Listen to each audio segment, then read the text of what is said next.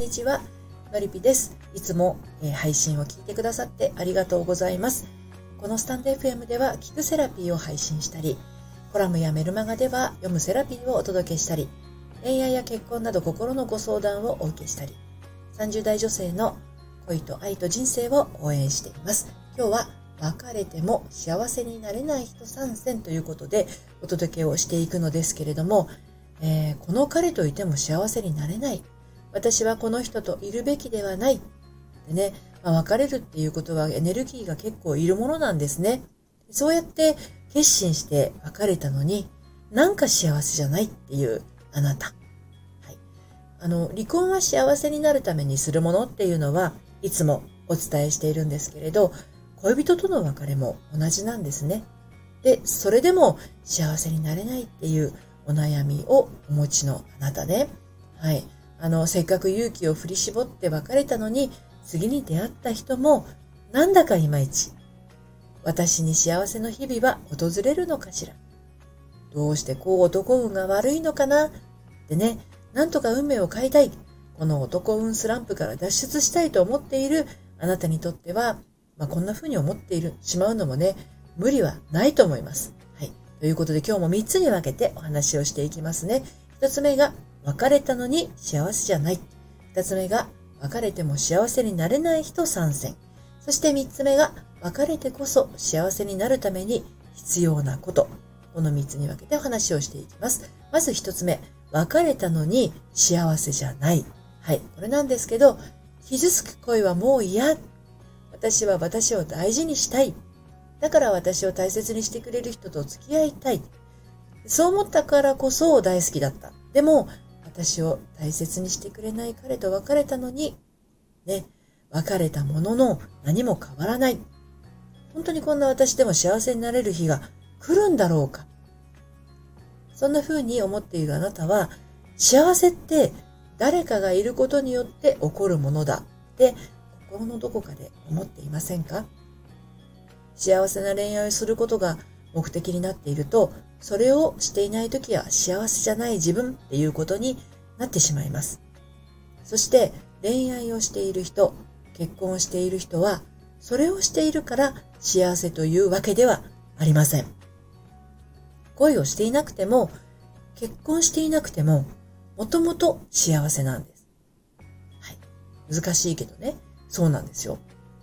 で、今日のテーマでもある別れても幸せになれない人参戦ということで、別れても幸せになれない人ってどういう人なのかっていうのをね、3つお伝えしますとですね、1つ目が、幸せは誰かと生み出すものと思っている。2つ目が、うまくいかない自分を責める。3つ目が、うまくいかないやり方を続けている。この3つ。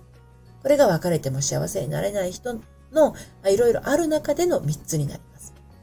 で、1つ目のね、この幸せは誰かと生み出すものと思っているっていうことなんだけれど、幸せっていうのはすでに自分の周りにあるものにいかに気づけるかが大事なんです。小さな幸せに気づける人こそ大きな幸せにつながる道筋をですね、自ら作っています。幸せは誰かと生み出すものではなくて、自分が見出すもの。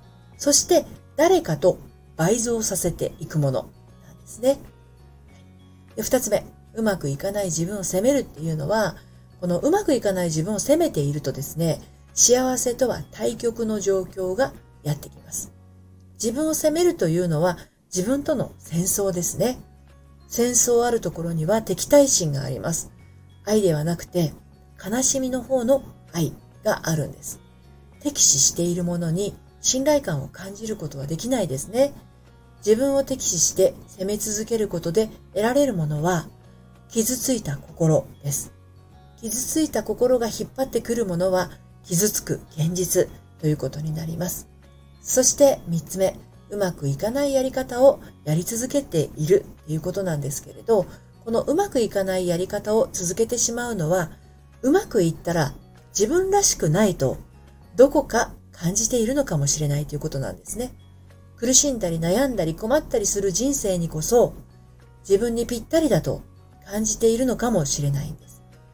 心の癖がそうさせているのだとしたら、その癖の源に気づいて癒してあげること、うまくいくやり方に進む勇気が湧いてきますね。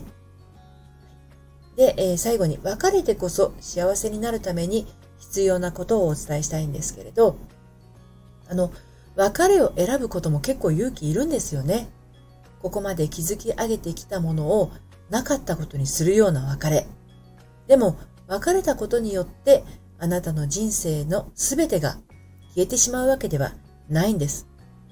別れた人との運命の中にも気づきや学びはありましたね。それから確かに愛もあったはずなんです。それら数々の思いに別れを告げて新しい扉を開くこと。そこにはまだ見ぬ世界が広がっているので、当然不安や怖さもあるでしょう。だけど、あなたは自分自身をもっと信頼すべきなんですね。新しい扉の向こうで今よりハッピーになるために必要なのは、自分の選ぶこと、自分の決めることへの勇気です。今日という扉は時間が来れば自然に開きました。自信や勇気を感じる暇もなく、それでもあなたは今日を生きるし、多分明日も自然に扉が開く、その向こうでね、明日を生きていきます。当たり前のように、いつか死ぬその日まで。未来への扉も、あなたが別れを選んだ瞬間、自然と開きます。自信や勇気を感じる暇もなく。それでもあなたは開かれた扉の向こうを歩き出すし、そこで見るもの聞くものに自然と心を寄せていきます。だって扉の手前にはもう戻れませんからね。扉の向こうに興味は進んでいくんですね。当たり前のように開く未来の扉はいつかあなたが死ぬその日まで開かれ続けます。無限の可能性を秘めて。今日は別れても幸せになれない人3選ということでお届けをしてきました。この人といても幸せになれない、別れた方が身のためだなど気持ちを切り替えて別れるって結構大変ですね。それなのにやっとの思いで別れたのに全然幸せ気分になれないとしたら、同じパターンで似たような恋愛や結婚を繰り返してしまう根源があなたの心の奥に潜んでいるのかもしれないということなんですね。一歩進みたいと思われた方はですね、一度お話をお聞かせください。私のご相談はメールマガジンからお受けしています。この配信の概要欄からメールマガジン登録できますので、登録してみてください。そして、今日の内容は私の公式サイトのコラムでも綴っています。読んでみたいなというあなたは、こちらも概要欄のリンクから読んでみてください。今日も最後まで聞いていただいてありがとうございました。それではまた。さようなら。